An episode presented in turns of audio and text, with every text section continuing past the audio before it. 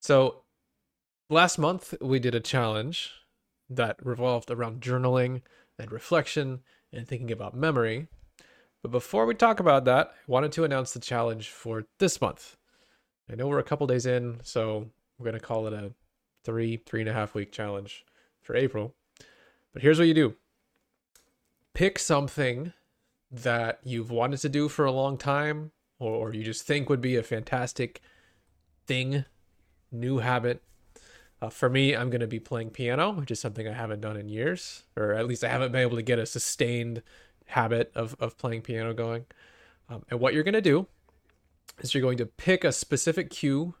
So it, it could be, you know, I wake up and I grab a cup of coffee, and that's what cues me to go do this thing. It could be, I mean, worst case, you just set a reminder every day at the same time or something. But I think ideally it's something a little more organic. You, you identify the cue, and then you go do this thing for two minutes. And that's it. And your your objective here now this I know this is a little bit controversial, Let's get to that. But your objective is to focus all of your energy, all the effort, all the excitement that you have about this thing that you've always wanted to do, and you're to you're to take that and and smear it across the entire month to where every day you're going to you're going to have that excitement about making this habit. Not about doing a thing not about becoming the best piano player in the world about making this new habit that you have so far failed to do. What are you going to do? I'm going to start writing uh, fiction. Something I've just always kind of wanted to do. I've always had little ideas that I've always wanted to write about and always been a little too scared to write about them. Yeah. I think I always expected to be able to write before starting to write. So right I'm just going to start writing. So every day uh, after I take my shower at night, I'm just going to sit down and, and write for two minutes. okay. Now I know that I, I get that the two minute thing is a little bit controversial, right? So I am going to start out for the first week being pretty strict about I will do it for for 2 minutes. If you if you want to interpret this a little bit differently, you could say okay, the the challenge is to do it for 2 minutes, so that's your goal and then if if you keep going after that, that's fine, but you know, you you check off the day if you did 2 minutes, right? So I I'm kind of fine with that. You I mean, this is something that we made up to do, right? It's not like this is uh, the word of God and how you have to do this thing. But just at, at, least understand the spirit of this, which is to invest as much of your energy as you can into establishing the habit, not the thing. Because the, the logic behind it is that we tend to not recognize how truly difficult it is to create a habit that stays around and sticks in our lives and we invest all of our energy just into the thing. We get super excited. We just like, oh man, I'm playing piano now. And you do it for hours and hours, and then sure enough, you fizzle out. And again, this is something you have failed to do so far. So, you know, if, if it's going to be different this time, you got to do something different with it. So that that's the goal. And you can you can interpret the the time rule how you want. But I'm going to be pretty strict about it, at least to start with. Yeah, I think that's a good plan. Okay. But okay, That'll be at the end of the month. Or, or yeah, yeah. We'll talk more about that later. But the last month, we wrote in our journals every night, trying to, to recall things that happened during the day. Just to see, well, it started out kind of as this experiment of memory. How much can you recall? And does it help you remember things on a regular basis? But then it kind of spun out of control into what are all the cool things you can do with writing and journaling and I don't know. This kind of went in all different directions. At least for me, it did. Oh no, uh, same. same. But I guess let, us start out with the actual challenge, which was writing about your day. How did right. that go for you? So, here's what I want to say first. And this is not a very deep observation. This is kind of shallow. But I bought a a moleskin, moleskine, whatever journal, right? One of those little super thin ones that you can fit in your pocket really nicely, and it it, it fits great. in my back pocket. At the bookstore, I found they they sold these little like adhesive pen thingies that you just kind of stick on there. They're really cheap, and then it just holds the pen, and it, it's just the right width where it still fits in my pocket, right? So it's like it all just kind of lines up right. And then I I was carrying this in my back pocket, and I was thinking, man, it, it's kind of annoying because my wallet is sort of thick, so I wind up with this really thick back pocket. So I shopped around on Etsy and found this little like leather kind of wallet. I don't know, super slim thingy. Do you have one too? Is that what Actually, you're had bought the exact same one Did you really? That's super lame. a couple months ago. Yeah, Great. It's kind of funny. Good job, us. Um, so so now it's really flat and it sits in my pocket really nice, and it's like you know this nice brown leather thing. so, I never mind actually writing in it. It makes me really happy. It's hard to explain, but it just it sparks joy for me having this thing with me all the time. And I, I can't i i'm not to get into this conversation but i just i can't help but compare it to a phone because it occupies the same spot on my body right? You know back pocket i can reach for my phone or i can reach for this little journal thing. And the the journal just creates a different feeling where my phone always wants something from me. It has its own agenda and everything that goes with that. But every time I open the phone, it's trying to get me to get sucked into something and whatever and all that, right? But this doesn't. This is just mine. And I can write in it. I can make a grocery list, or I can It has you know, no hash out bad thoughts. intentions, right? It Yeah, no it doesn't- intentions against you. Yeah. It's just it's just it's just here for me. Like it's here for me, and my phone has its own agenda. I'm here for it. I'm you know it's trying to get me to something. You know, trying to get me to up somebody's monthly active user count to get more investment, whatever. Well, this is exactly why I told you that you should use paper instead of your computer. Yeah, when we I was- talking about this originally. Yeah. I was very annoyed at that. You were super right. Great job. This just makes me and again, this is a very surface level observation, but Yeah, but I think that's I don't know. I think that's actually really important. yeah, That we just forget that paper and pen are actually really I don't know, they're so tactile and yeah. they're just fun. And if I sit down and I write in the journal, I'm never upset that I did that. Yeah. I never get done journaling and go, "Oh my god, it happened again. Why can't I quit this?" Every night I get sucked into my journal and I I want to stop but I just no, it's it like leaves me happy. And it just makes me think that in my life I want to do more things that are like that. Like why don't I prioritize stuff that makes me that, that I walk away from thinking, yeah, I I'm I feel better than before, whereas I often enough wind up doing stuff that's the opposite. Well, I'm really glad you said that because I I've had this love of sketchbooks for so long. So I have all these black moleskin sketchbooks, but then now I'm getting the and I used to have them for writing, but now I'm getting them again, and now I got like Yeah. five or six of them, and I don't know, it's just really fun. Yeah, yeah. there's something just really satisfying about it. It- It's like buying a pair of boots that you know are gonna last a really long time. Like, yeah, Yeah. we're gonna be together for a while. It's just a nice feeling. Right. It really is. Okay. Well, let's move on to what you actually wrote about. Well, okay, So, I uh, just it- I just talked for a while. You, you what did what did you write about? I mean, Okay, so at the very beginning of the challenge, I was I was doing really good. And what I would do is you just have a normal day, and then at the end of the day, you sit down and you write about all the stuff that happened in the day. So I'd sit down, set the timer for ten minutes, and then start writing about the day.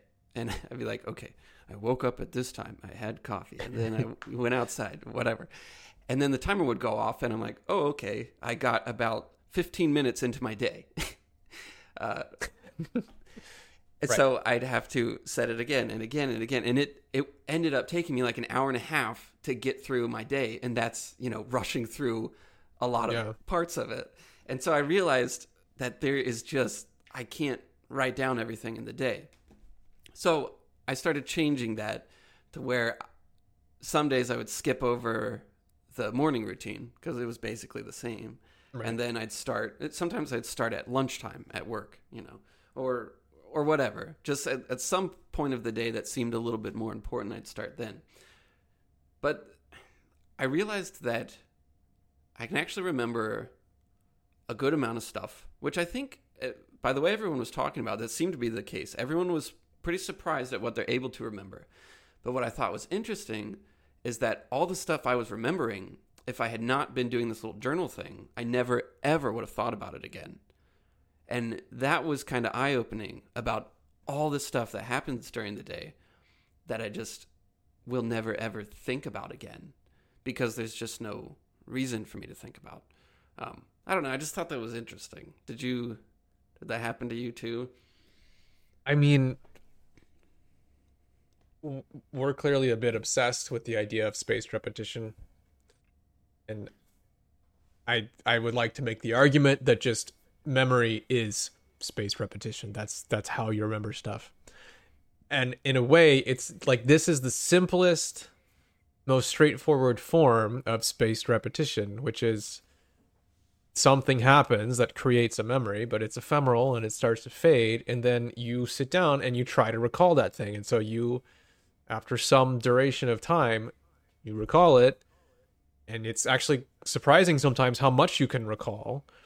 And that kind of crystallizes this memory a little bit, where it, it tells your brain, hey, this thing, we're thinking about it again. Maybe it's kind of important. And let's hang on to that rather than just throw it out when we, you know, get rid of Right. everything and start fresh for the next day. But and I, th- I've noticed. Oh, sorry. Go ahead. no, just there. I uh, I went over to a friend's house, Sam and I, and it was just kind of a casual, like, hey, come over. We got a new fire thing, so we'll hang out in the backyard by the fire pit. And we were there for an hour, hour and a half, something like that. And we just, you know, had a drink and talked and hung out, and it was nice. And then I went home, and I I think already journaled some that day, and so it was the next day, or maybe even the day after, where um, I think it was I think it was Ryan saying something in the Discord about how like he was trying to recall stuff from days before. It's like, oh, I'm gonna try to do that. So I basically just journaled about this little evening where we went, we went over there, and it's was actually really cool to sit there and think back. And at first, I'm like, I don't really remember what we talked about, but I'm thinking about it, and then it starts to come to me like, oh yeah, actually, this was a pretty interesting conversation, and I kind of learned this this thing about uh, you know, I don't know, just all the stuff we talked about, and I'm like Right. unraveling it all, and it's a surprising amount of stuff, and I still remember it now because I I know that I never would. I wouldn't have even remembered that we did that, but the fact that I had to recall it all and even write it down just burnt that into my head a little bit, and it, it actually like there's some interesting takeaways from some of the conversations that we had and everything. So yeah, my answer is yes, definitely. Yeah, it, it's almost like the the first time you watch a movie, you know, you really enjoy it and it's great. But there's so many things that you miss that you don't realize you missed until you watch it mm-hmm. again a second time, and then it, it's a almost a whole different experience. And I kind of felt that way when I was writing about events because you know I'm remembering what's happening, but then I'm also thinking about the context of everything Yeah. and it it's almost like you, you experience it in this different way and you find these deeper meanings in, in just sim- very simple things that happen That's actually a really good point. You know, in the moment, you don't have context. You're in the moment. You're having to absorb information as it comes. But Yeah. after the fact, you get to see it all and you can kind of think, hey, I want to hang on to this. This is kind of important. Or I, I see how this connects to other parts of my life now. yeah and there was there was a couple times where I'm writing and you know I'd write down oh and he said this. And then I was thinking well wait a minute. Did did he say that because of this thing that happened? Like I never considered that in the moment. I just kind of accepted it happening. But thinking back of the context it might have been different than the way it, I interpreted it at in the moment. So it it was definitely interesting. But there were other times which I found myself being very unable to remember exact conversations. So one day I get to work and I go into this elevator with, you know, one of my friends and, and another coworker, and we ride the elevator, and we leave the elevator, we go into the office, and then we sit down at our desks. Super simple.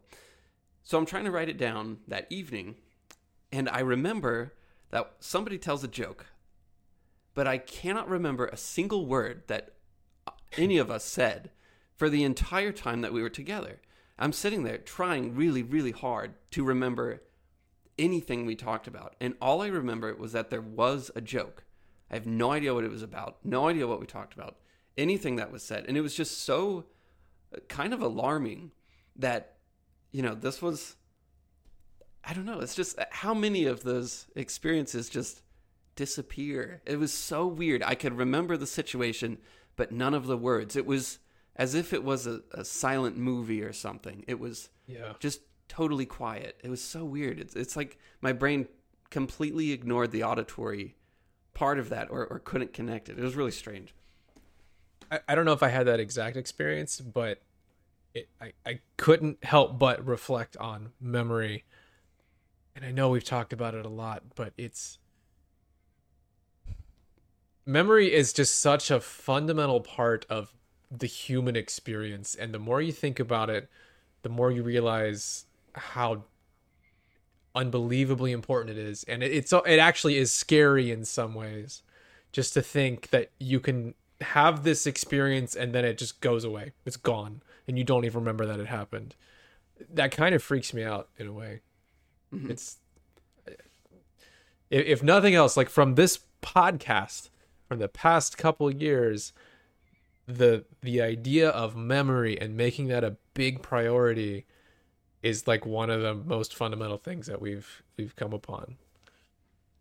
Yeah, And the journaling absolutely. really just brought that up even more, I think. I completely forgot what I was going to say. Well, if you remember it, feel free to jump in. But I want to change tack a little bit. You so the goal of this was to focus on reflection and memory and try to recall things. And to me, that was super valuable. I think prioritizing your memory is is something everyone should be doing. But you had said it it was a lot more than that, and it was for me too. So what were some of the other things that you found yourself using it for? What other directions did it did it take you?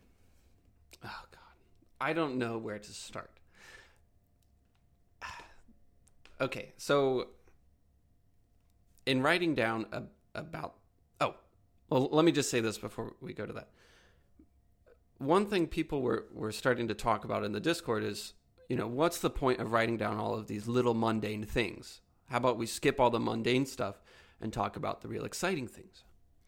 And I I've kept little journals before, and I've written down stuff that seemed really really mundane at the time.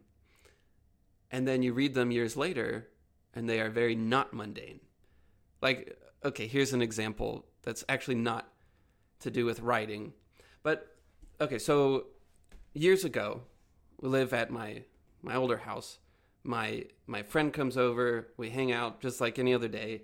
Uh, we're just sitting around drinking coffee, okay? And my dog, who is usually not super friendly, comes up and lays down next to my friend, and we're we're just chilling, hanging out, drinking coffee, talking about art or whatever. Typical day, nothing weird about it. So I I snap a picture and, and I send it to Heather, um, just thinking, oh, this is kind of funny that the dog is hanging out with them. So typical mundane day. But a couple years, like fast forward a couple years later, and the friend died, the dog died. We move out of the house.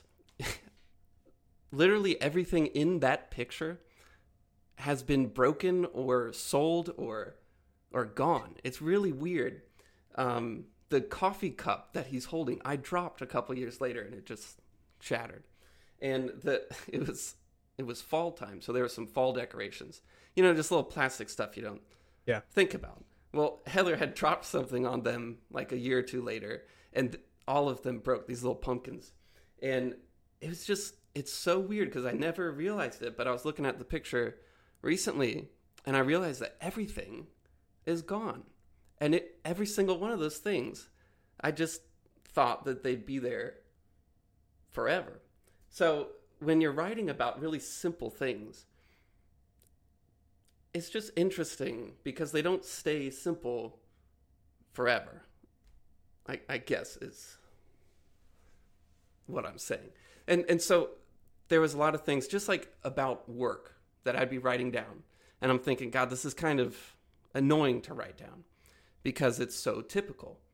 But I guess I try to make sure that I include some of that because it doesn't always last forever, I guess. I'm not trying to sound dark. It's just and, No, and no, sometimes in a really fun way, like a I don't know. I can't think of a fun example, but like maybe I don't work at this place forever, and so the mundane things of this place will seem, you know, even though they might be kind of bland or boring at the time, a couple years from now, it might be really fun to look back at that stuff. So, in in journaling or writing down, it's it's interesting to focus on things.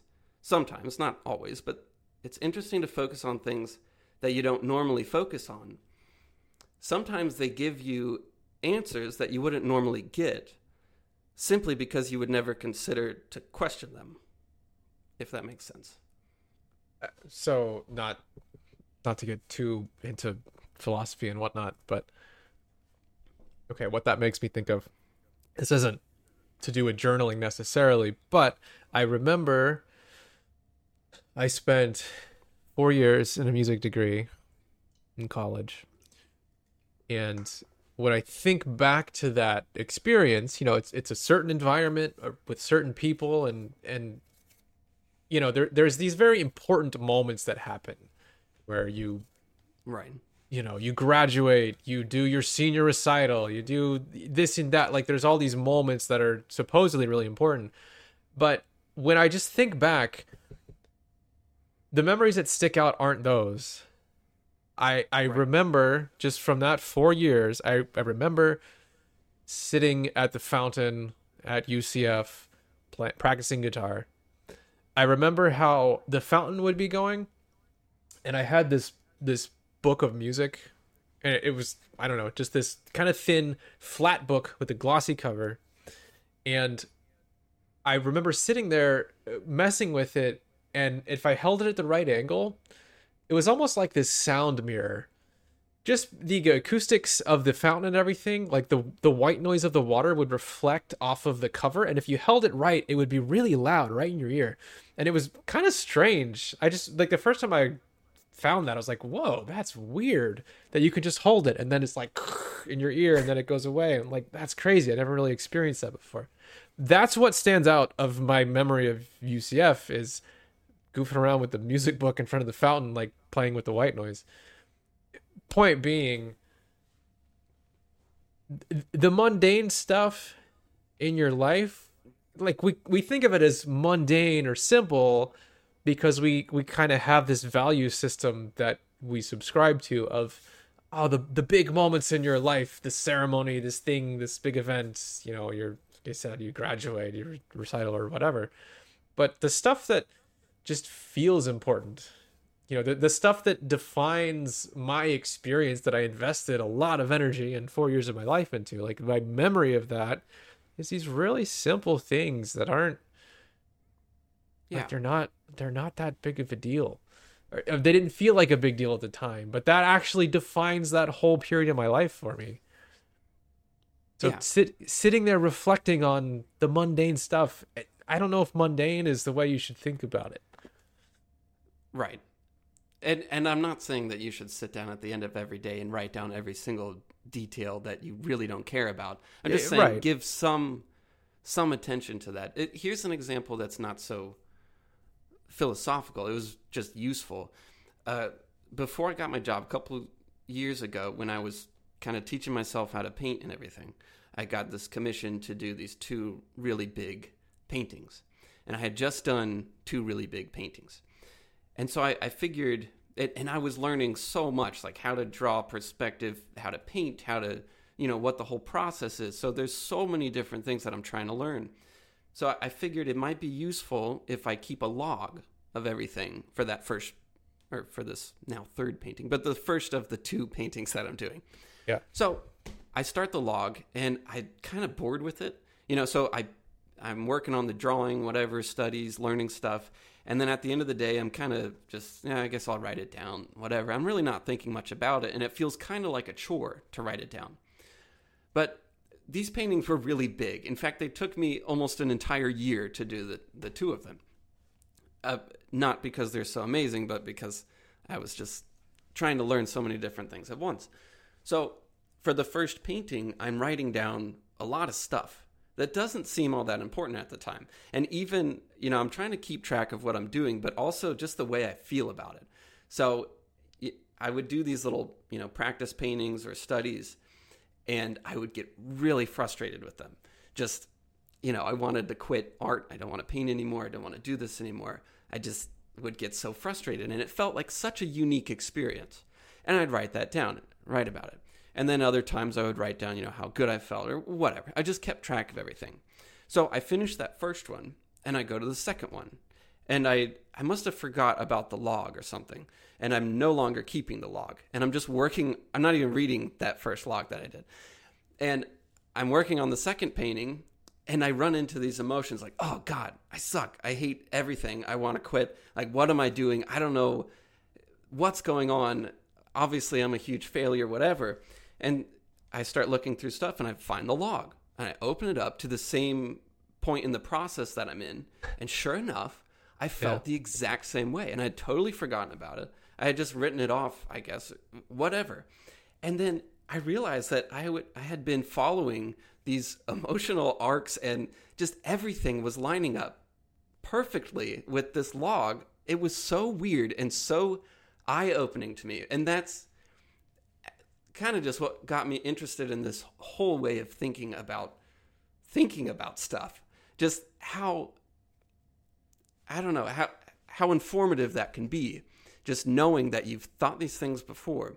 And so I started finding shortcuts. Like, oh, if you get really frustrated, try doing this. If you run into a wall with, you know, the perspective process, then try doing this.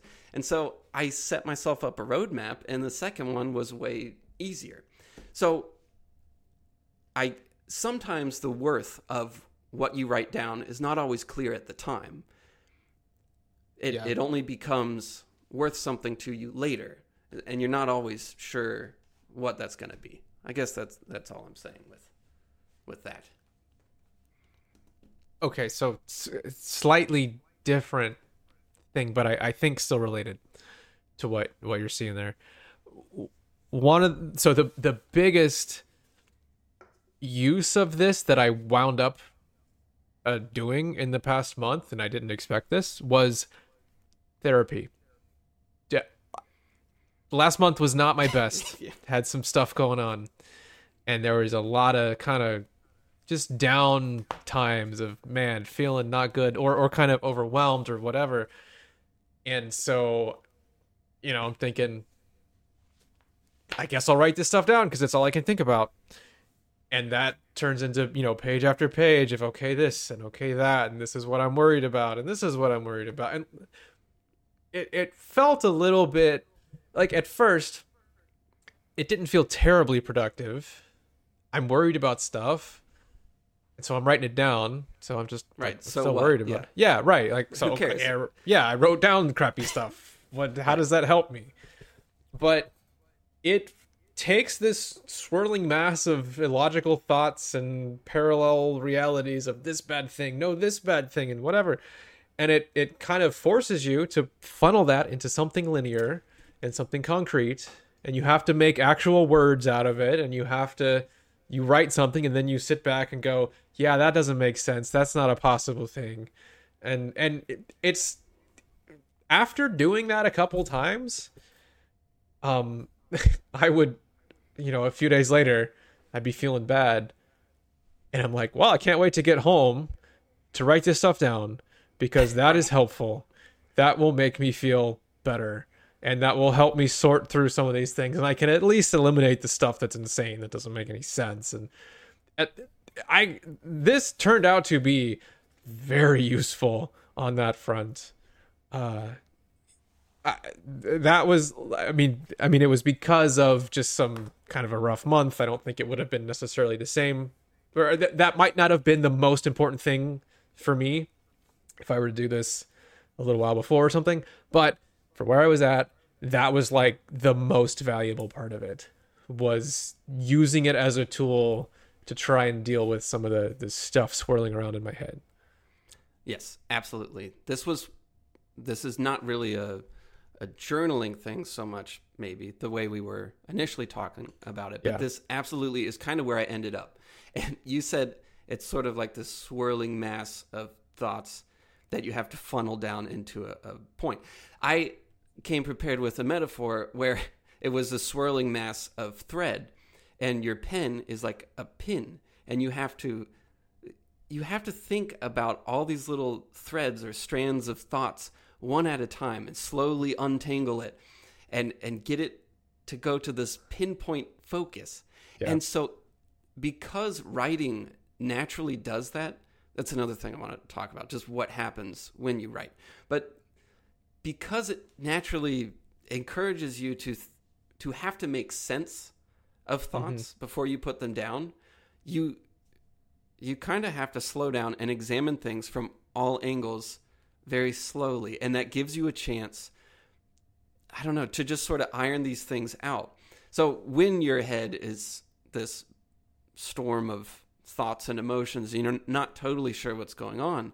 When you start writing them down, it just kind of slows down and Yeah. everything smooths out, and you start weaving this pattern of, I don't know, something that makes sense. yeah So And- I was totally doing that as well. It it it didn't take that long for that to be a, a process that I wanted. Like I just had this feeling of man, I would like to do that again because that was really helpful to me. I mean it it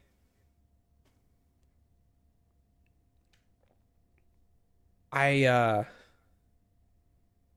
I think if you think about a human being, uh, think about us as a society for a second, right? Go way back to where we were just murdering each other and eating berries and stuff, right? And we weren't. I mean, we're still murdering each other yeah. and eating berries, but That's true. But we don't eat that many berries, and the the murder to people ratio is a lot lower. Anyway, we weren't doing. We weren't a whole lot better off than just your average animal, right? And then we start coming up with certain things like language, and we can communicate, and that I that had to have been big, being able to talk to each other, right? and then we came up with written language to where people could learn stuff and then write that down and give it to somebody else and give it to the next generation they could start off maybe a little bit ahead of the last generation and that was a huge deal you think about the human brain and how on its own it's actually kind of not that impressive. If you just took somebody and you put them in the woods and never taught them anything they wouldn't be a whole lot different than an animal i don't think. But you give them language you give them writing you give them these tools and that's mostly why we're where we are today with houses and technology and the internet and everything right? Here's my point i think that writing just writing stuff down is it's it it's it's so valuable to us. It it takes us beyond a, a pretty primitive brain if you just think about how your brain kind of operates on its own it's kind of not that impressive. It sits there and just hyper fixates on stupid things and goes in circles and and even with language and all the stuff that we've kind of learned it's still a bit of a mess. And i i think that you really need to use some of these tools to bring yourself beyond that kind of messy state.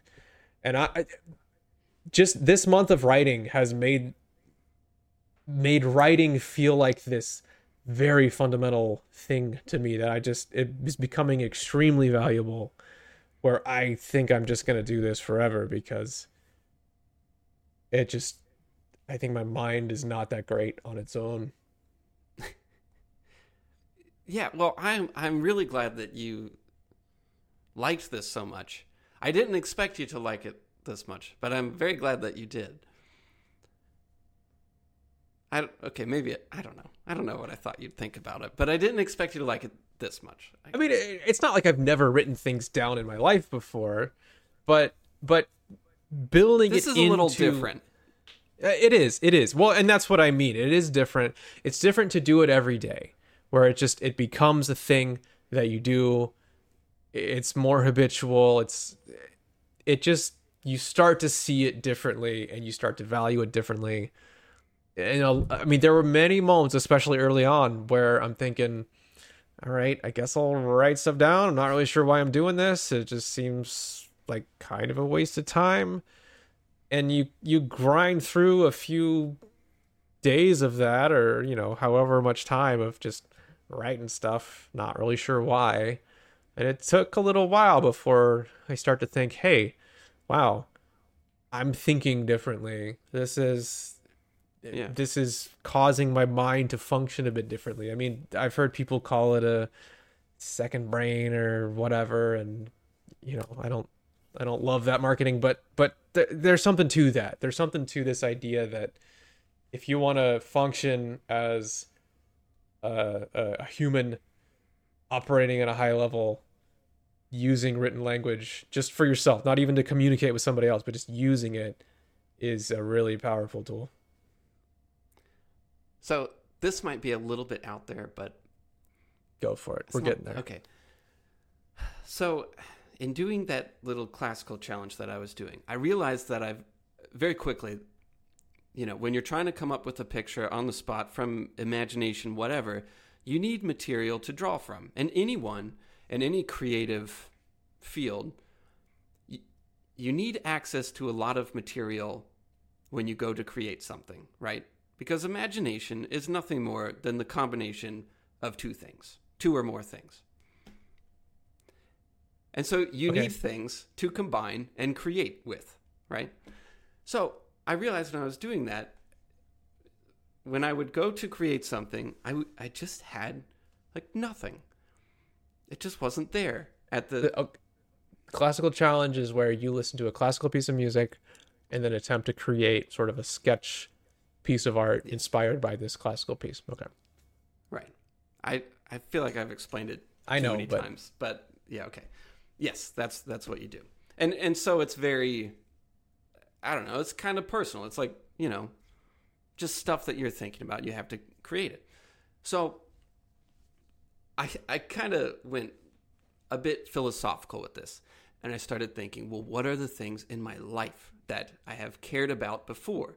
In the last few years, I've been very technically minded, very focused on technical skills and whatever. And I've kind of lost just through the daily ritual of going to a nine to five job, coming home, mm-hmm. you know, drilling through practice stuff, whatever. I've kind of lost a lot of this deeper meaning of why I do art in the first place. So, I it, it hit me that I needed to do something about that. So, what do I do? The answers to me are, are probably in the past, a lot of experiences I've had or memories or, or whatever, but I'm never thinking about the past in any great depth. Like, it's just not a part of my daily routine. Mm-hmm. So, with the writing stuff, I kind of mixed it in with the meditation stuff. And stop me at any point if it stops making sense because it's kind of weird. But with what I decided to do was during my 10 minutes of meditation in the morning, I would pick a a room, a symbolic room from my past to to go visit, okay? It could be a classroom that I was in or a gymnasium at my school or Or a, a real physical place that you're recalling from your childhood. Yes, there's a, a quote from House MD uh, where, where I'm not going to remember it exactly, but one of the patients says, That's all life is. It's a series of rooms, and who you get stuck in that room with is what life amounts to, or, or something mm-hmm. along those lines. So life is a series of rooms. And I've always liked that because that's I I, kind of what I think I is. remember that episode. Yeah. So that's kind of what I went with is I'm going to visit not a certain time in the past, like I'm going to think about 7th grade. It was I'm going to think about this exact classroom and try to remember as much as I possibly can about this this one room. So I would think about that for 10, 15, 20 minutes and then I would write about it for about 25 minutes. And as I'm writing about it, you know, you're slowly combing through these threads of memory and thinking about all these different different parts of the memory and experiences and it was just it was so I don't know about enlightening, but it was very informative and I started to remember, oh, that's why I like this stuff. That's why I like this thing. This is why I think this way. This is the kind of stuff I want to draw pictures of. Oh yeah, I used to really like, you know, this movie or this book or this story or whatever. And it started providing me with all kinds of material and information. And now I have journals full of content to use for any picture going forward. And I've begun to to construct this un- it sounds a bit epic. It's not that epic, but it's just, just this little universe of ideas that I can draw from at any time. And God, I'm really ranting now, but I was watching this interview with Eminem, someone who has to keep, you know, any rapper has to keep a lot of words and a lot of ideas on the tip of their brain, uh, at the top Sure. of their brain, quick, easy access to all of these ideas because they have to come up with it on the spot if they're doing a freestyle or whatever. So I watched this interview with Eminem and I was wondering, well, how does he do it? Does he type it all up on a computer and then just, you know, remember it? Does he put it in his phone? How does he do it? And he writes it all down on paper. And he says he does that because he can remember exactly where it was in a book and where it was on the page. And when he says he also uses his phone, but the problem with the phone is that when you use the phone, he can never find it again. So he puts it in the phone. He has no reference point. Uh, he has no like material thing to, to tie it to. So he loses that note. But back to my point. He fills these pages up with all these ideas. And actually, actually, one second. So I printed out one of his pages because I just thought it was very interesting. This is the the lyric sheet for Lose Yourself. And if you look at it, it looks insane. I don't know if you've seen this before, but there's just words everywhere. Mhm. It's not in a narrative format at all. It's just these little lines. You're showing this handwritten thing with words just kind of splattered all over the page. It's not Yeah, if- typewritten in Word or something. Yeah, if if you're just listening, look up "Lose Yourself" lyric sheet from Eminem or or something like that, and it, there's just like single lines of words just everywhere on the page, and I he fills these pages up like this, and then he puts them all in a box, okay. And when he's in the studio, he has this box of loose papers with just words scrawled across all of the papers. And I think that whether he does this intentionally or not, or even if this is why he does it, I have no idea. I'm just theorizing. But I think the reason he does that is to have access to all of these ideas sort of at once. And he just builds this library of content that he can use at any time, both, you know, in a physical way and a, a mental memory way. And so I've been trying to do that with my own experiences and I don't know. It's it's hard to explain to someone that's not an, an artist or, or whatever, but I think you probably get the picture. I've been trying to build this little world of of content. Does, any of that make sense, or am I just rambling? No, on? the no. The problem is that you said way too much in the past five minutes. So I'm like, okay. okay. First off, what you're saying about rooms. Oh yeah, I talked about. Okay, yeah, I've been saying a lot. Sorry. Yeah, let's back up for a second. So I told you that my memory of my time at UCF was things like me sitting by the fountain with the paper, right? This physical space that I'm I'm in. I also remember the uh, recital hall and and all the times I sat in there and just the the physical place that I occupied. I remember the chairs and how they had the little metal legs, and if you stuck your finger in and somebody wiggled around, you'd smash your finger. Like I just I remember the physical space so well. I remember the classroom that I always got stuck in, and I remember every time I was in there looking at these filing cabinets that were stuck against the wall that nobody used and just thinking, why did they leave those there? They've been here for like 4 years. Get rid of them. They're ugly. Why are they here? And I just I think back to seventh grade and I remember the gymnasium that we'd always go into and the pegboards on the wall. I remember the the room where they kept the skates and the little bouncy balls yeah. that people would hit each other with and dodgeball, which was kind of a weird was, thing to let kids do. Yeah, that was one of the rooms that I. I yeah, did. yeah. Continue. I. I don't know the point here. Just I know that the memory palace is this really powerful technique for memory where you basically take a room and then you just fill it with random things that you're thinking about, like your grocery list and stuff. Like put that on the couch and put the eggs on the table by the couch and then put this over there. You just use your memory of this physical space to kind of fill it with other stuff. But clearly, there is something extremely powerful and and pretty deeply wired into us about physical spaces. I mean, I can I can go back through my childhood and most of my memories of periods in my life revolve around rooms. You're you're very right about that. And I don't even know what the implication. Yeah, it, it, was like this reverse memory palace. Is that I'm right. visiting these previous palaces or these previous rooms that I've been in, and it was very effective in in being able to revive some of these memories that I haven't thought about in years it was interesting. And I've been wanting to talk about that for a while with you, but I didn't want to uh, overtake the whole journaling conversation. Well, I, but I've I'm been saying, using like... journaling to do this because with, without the journaling, I'm just sort of free floating thinking about this stuff, and it's really hard to make sense. But when I add the journaling into it, and yeah. it becomes a real investigation into my past, and it's just been a super effective way to I don't know, to just revisit some of those things. I, I don't even know what to do with that idea yet because I haven't really thought about it that way. But I,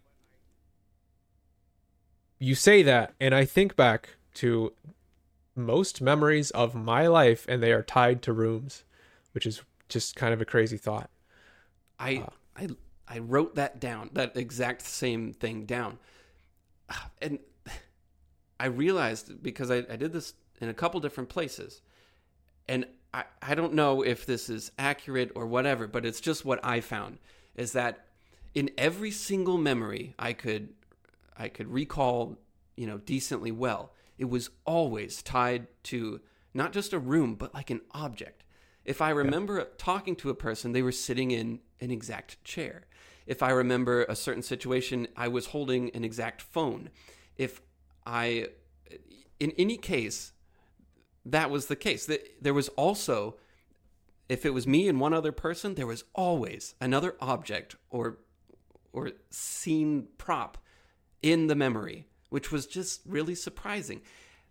But what I also found was that when I was, I, I chose the gymnasium as one place to think about, and I, you know, I'm mentally walking into the gymnasium, and all of my strongest memories are on the perimeter of the gymnasium and maybe I'm just drawing conclusions where they shouldn't be drawn. But my strongest memories are on the perimeter. And I'm like, why can't I remember a single thing from the center of the gymnasium?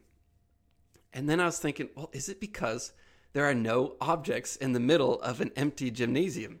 Is it because there's just less to grab a hold of? I don't really know. But it was really frustrating to me that I couldn't, it's like in my memory, I couldn't walk past a certain point. I don't know. It was just really interesting I, to start considering objects and props and scenery and, and how important they are to your memory. I, I, I don't know what to do with that because it's I'm like a little bit stunned because I'm thinking about the gymnasium. I mean, we're actually talking about the same room. Yeah. It's a big room, but it's a room. Yeah, the and one thinking, with the pegs I, on the wall and Yeah, yeah, right. Yeah, I remember in 7th grade being made fun of by these other kids. And I remember eh, they were, which is kind of funny. they were making fun of me, saying I look like Elvis, which is really not an insult. Elvis was pretty cool. Did Uh, you say that to them? no, at the time it felt incredibly hurtful. I haven't thought about this until now because it's this weird buried memory, but they were in the gymnasium. There was some kind of I don't know what the gym class was, but there was this mat, like this big foamy mat, and they were on the mat and I was next to it. I was like walking by. They were like, "Oh, you look like Elvis," which again, very hurtful the time. Now that I think about it, that's that's fine. But it's a memory that is tied to a physical space and a physical object and like that's how i remember it. i remember this mat how is that relevant I don't know. I don't know. yeah But I- yeah, the- that's what I kept finding. I can think about the hallway attached to that gym and some of the things that were said in the hallway or in the locker room. It- everything seems like it's tied to some space. That's so weird to think about. That i don't know what to do with that but that is kind of blowing my mind a little bit. Right. And then the other thing I was finding is that the maybe it's just me, but I had such an in or I do have such an inability to remember conversations from the distant past. It, it's one thing. I mean, I had some trouble with it just doing it, you know, at the end of a day and trying to recall from that day. But when you go into the past, you know, in the movies they always do these flashbacks where you remember every single word that's said. yeah I could not remember, and this is scary. I'm thinking about some of the most, you know, most important parts of my life, and I can't remember a single word that's being said. I remember the chairs we sat in. I remember the room we're in, you know, maybe even the lighting, the expressions on our faces, the feeling of the whole general scene. But I simply cannot remember the conversation maybe because the words don't mean as much as the context. Mm-hmm. I but I don't know. But that was something that became kind of scary, and I I don't know. It's just really interesting because I'm trying to write down, you know, the whole scene and what was said, and then as soon as I get to what was said, I go blank and I can't remember, and it's really weird. well I don't I don't think I have some disorder. I just think it's really difficult for me especially to remember exact conversations, the words that were said. I there's You'll, okay, you'll probably have to try this out to no. I know. I'm I'm a little bit okay. Like you said, you did your little five minute spiel, and there's so many different things that kind of I want to talk about. the uh, so part of the inspiration for the journaling thing was Dracula, and in particular Mina. And in her journal, she talks about journaling, which is kind of meta, but how it's this you know she's trying to or, or sh i can't remember the quotes but one of the things she talks about is uh trying to recall this this full conversation word for word with van helsing where he Right. comes over and tells her all this crazy stuff and they're starting to figure out what's going on um and so she like she's writing her journal as if she's recalling this information that she had that day with van helsing and I it's a fictional story, but it's still an interesting thought of can you do that? Can you actually really recall an entire information or an entire conversation word for word if you were to practice that and, and keep doing that? And I've never tried to do that before because why would I? You know, one day passes and you Right. go to the next. The, and I haven't tried it yet. I I should. I took some kind of weak attempts, but I haven't actually sat down and tried to recall an uh, a conversation word for word after the fact. But it's a fascinating thing to try and do, and I bet that it's something you can get better at. That's something that Mina was saying is that it's Yeah, like a skill that you practice. The other thought though is that you're talking about this lyric sheet of of Eminem. I'm reading Dracula, and there's this quote or this thing that Van Helsing says that I really liked. Um, it was about how knowledge is is more powerful than memory or something like that. And and I don't even want to talk about that right now. But I'm I read that I was like, whoa, that's kind of crazy to think about. And I'm I just keep reading, keep reading, and then later I'm thinking, what was that quote? I want to see that again. and I couldn't remember the exact words, but I remembered exactly where it was on the page. I knew that it was, you know, a couple lines down on the left, right here. I, I could like remember the shape of where the words were, the physical Right. space of the words, which is so weird because you're reading. I mean, every page looks roughly the same. It's a bunch of lines on a page in the same pattern, but I can still remember where it was physically. And what that makes me think about is how mostly we write stuff on a computer and, and there's you know it's it's an infinite scroll or whatever it's it's not a physical thing you know there's no it's all exactly the same. There's no nuance to it but we seem to have such a powerful uh tendency to remember physical spaces and even physical layouts on a page. So you know in in this with my own handwriting it's very easy to to remember oh i wrote this down here in the middle of the page. There, there just seems to be something really powerful about that that we are clearly very wired into and it does kind of feel like we're losing a lot of that with you know just typing things or or relying on other other systems where they're i i don't know that we've really captured the value of the the physical space of a page Right. uh you, you know when we when you kind of jump to some of that technological stuff Yeah. And it, I I think that's why I really love the journals.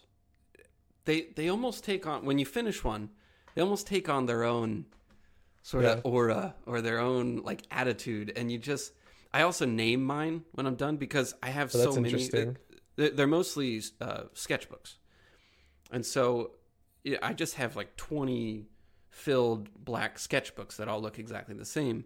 So I started naming them, and I just, when I'm done, I flip through, find something that's kind of, you know, representative and sounds kind of cool, and then I write that on the front, and it helps me remember what's in that that journal or what's in that sketchbook. So that's, what I started doing with these. fantastic. I haven't finished And this then- one yet but i'm gonna name it when i'm done. I like that.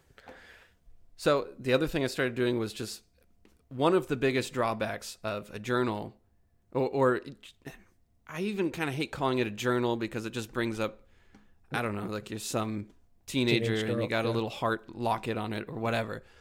This is this is cooler than that, okay? right Uh, this, this is badass journaling Right. This is like fancy writing.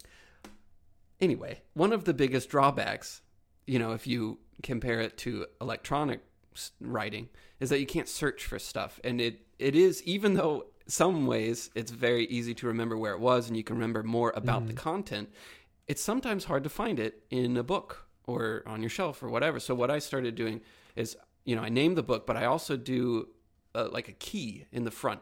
I have circle, square, triangle, and then, you know, symbols, whatever. So if I'm writing a journal page, I'll put a circle on the, the top corner. If I'm writing about art, I'll put a triangle. If I write about the, the visitor room thing, I put a square. And so I have instant. Did you already do this too? Yeah smiling like okay. yeah no i just yeah, so I you have that too. like you have like different categories of the way you're writing and it just really helps to yeah to figure out what you're looking at. so the the way I kind of settled on for that is I, I mostly treat this as I'm not really intending to read it again. You know, it's it's not documentation that I'm going to refer to over and over. Mostly it's stuff I'm writing down, stuff that I'm thinking about. Like that's kind of the default where the stuff that goes in here I'm not planning on rereading it. It's mostly about just me writing it down and the the actual the, the benefits of that process.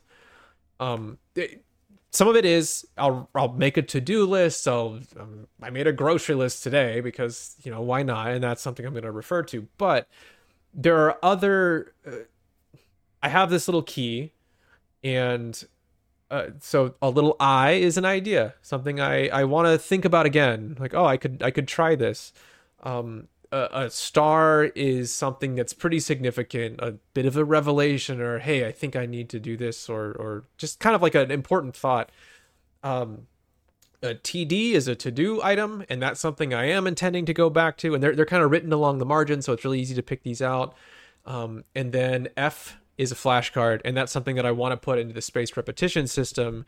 You know, a, a thing that I'm going to memorize and, you know commit to permanent memory. And so I I have these little system of picking things out for okay, this is not just part of the the flow of stuff. This actually has a destination where it's I'm going to refer back to it or I'm going to put it into my flashcard system or something like that. And so that's been what I've settled on and that feels pretty good to me where Yeah. you know, I'm I'm not trying to make sure that everything's categorized. It it's I'm just putting stuff down, but then it's relatively easy to kind of pick things out and say, okay, this this is going to be permanent. This has a destination and, and stuff like that. One other thing I did because a couple people were talking about, you know, they write on note cards or, or they write on you know post-its or note cards or whatever, and they just kind of pile up and then they don't really know what to do with them, so they started going electronic and writing things that way. Yeah. Well, I've always loved the you know the tactile stuff, so I love writing on post-its and note cards and whatever I can get my hands on. But yeah, it created it, it started creating a huge mess, and I didn't know what to do with everything. So I got a big folder or a you know a big Moleskine, and I keep one at my desk at work, and I keep one at home, and I also do these little uh, post-its all the time. But when I'm done with those, I just take a glue stick and I shove them into the big one, and so the big one becomes like this giant scrapbook where you know sometimes I use it directly right in, but then I also glue in these post-its and note cards or whatever, anything I want to glue in there, and then I also ordered this little pad for for boats. so it's a, a waterproof drawing pad, and I put that in my shower, so I can take shower notes.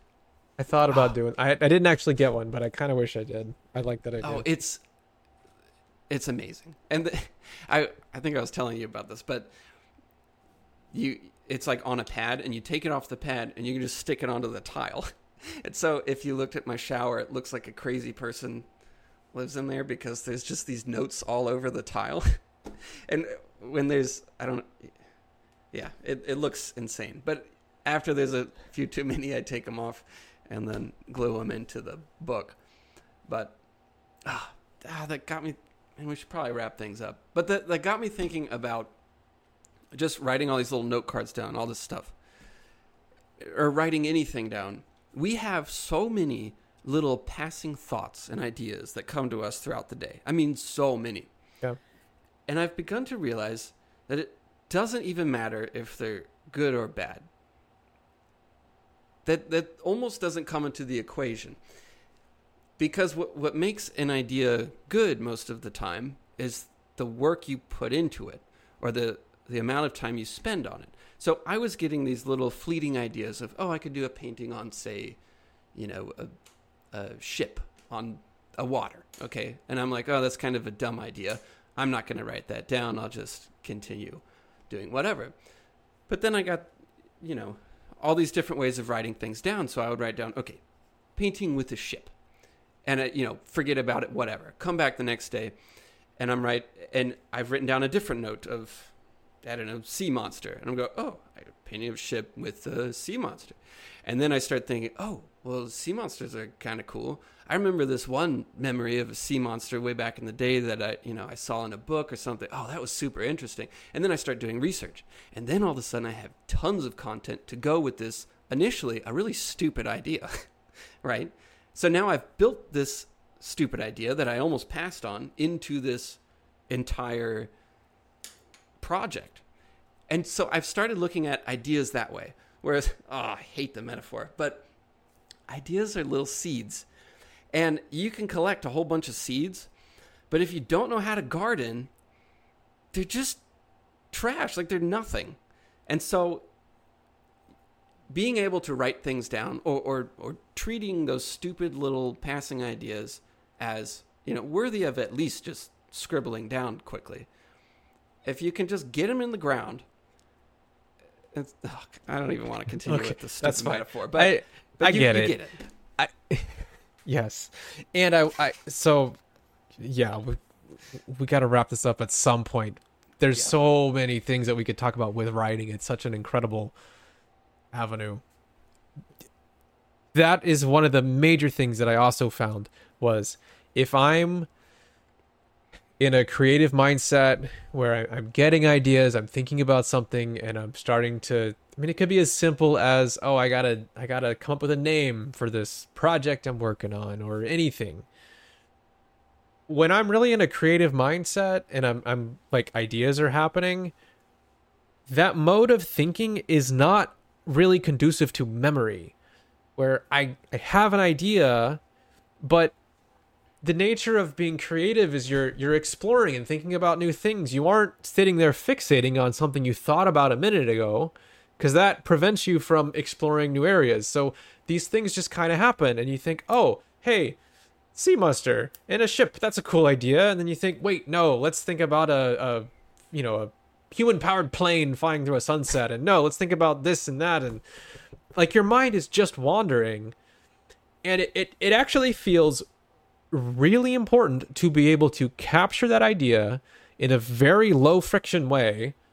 You know, if mm-hmm. you have to pull out your phone and then unlock it and then Face ID doesn't work, so you got to do it again, and then you have to find the app, and then it's like, hey, can you please rate our app five stars and blah blah blah, and you're like, no, and it's like, why not? Are you unhappy with this app? Like, no, I'm not unhappy. I just don't want to rate it five stars. Like, are you sure? Like, yeah, I'm definitely sure. And then you got to go find a thing and put in the note.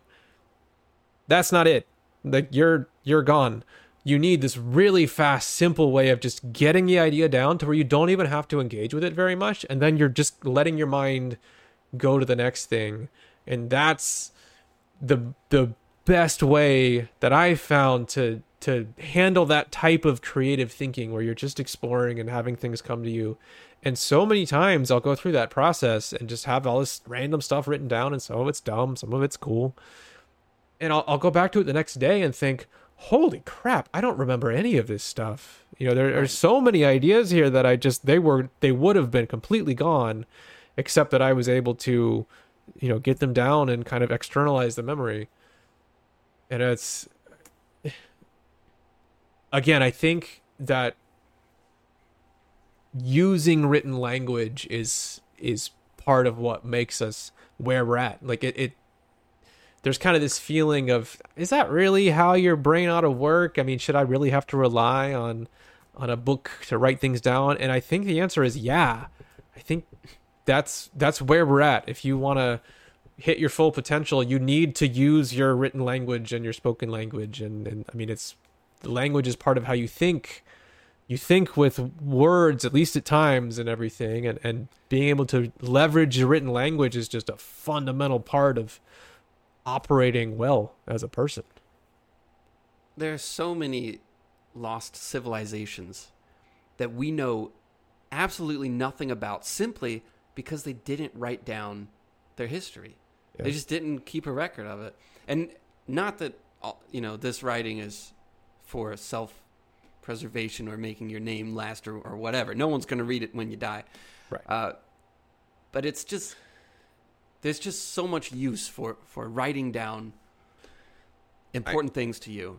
I mean, my concern is just me uh, communicating with future yeah. me. You know, being able to externalize thoughts and recall them later, and and yeah, I don't. I mean, I, I know exactly what you're saying, but you know, the the future civilization is just me in the future. Yeah, yeah, that's yes. Okay, we should probably wrap it up. Yeah, there's so many there's so many other things we could talk about with writing. It's it's the more you think about it because it's it it's a tool. It's it's an instrument and there are so many things you can do with an instrument and well, a tool like you know, the it, journaling is just this tiny little thing. Yeah. And it and it's a deeply fundamental, deeply powerful tool. And I think that we uh, I was so on board with tech and and with smartphones when they came out and social networks and everything. And now, after a little while, I feel like there are some things that are really cool, but most of it's a scam and it's not that great.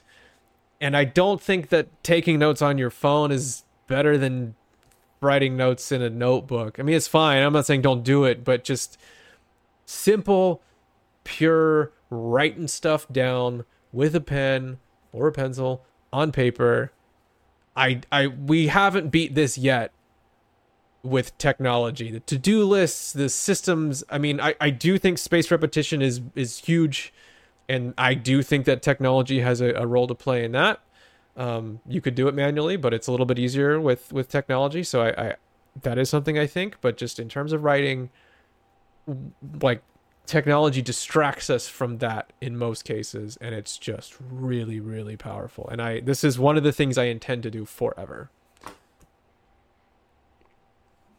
Yeah, and you know everyone was posting when we started this challenge. Everyone started posting their new pens and their new yeah new little journals and stuff, and it just made me so happy. I I love this kind of thing. Just I don't know. I just love it. But okay. yes all right that was a long one. Thanks everyone for listening. Uh, i know we've been a little off and on. Mostly my fault. It's been a rough month or two. Um, but remember the challenge for this month is to pick something that you really wanted to do and do it for two minutes every day at a specific time or, or at least after a specific daily event like getting your coffee taking a shower or whatever. So that's what we're doing this month. Um, let's let's find out if that works together. Uh, leave us a comment send us an email the overanalyzers podcast at gmail.com we would love some reviews on some podcast sites if that's something you're into. Otherwise we will see you next week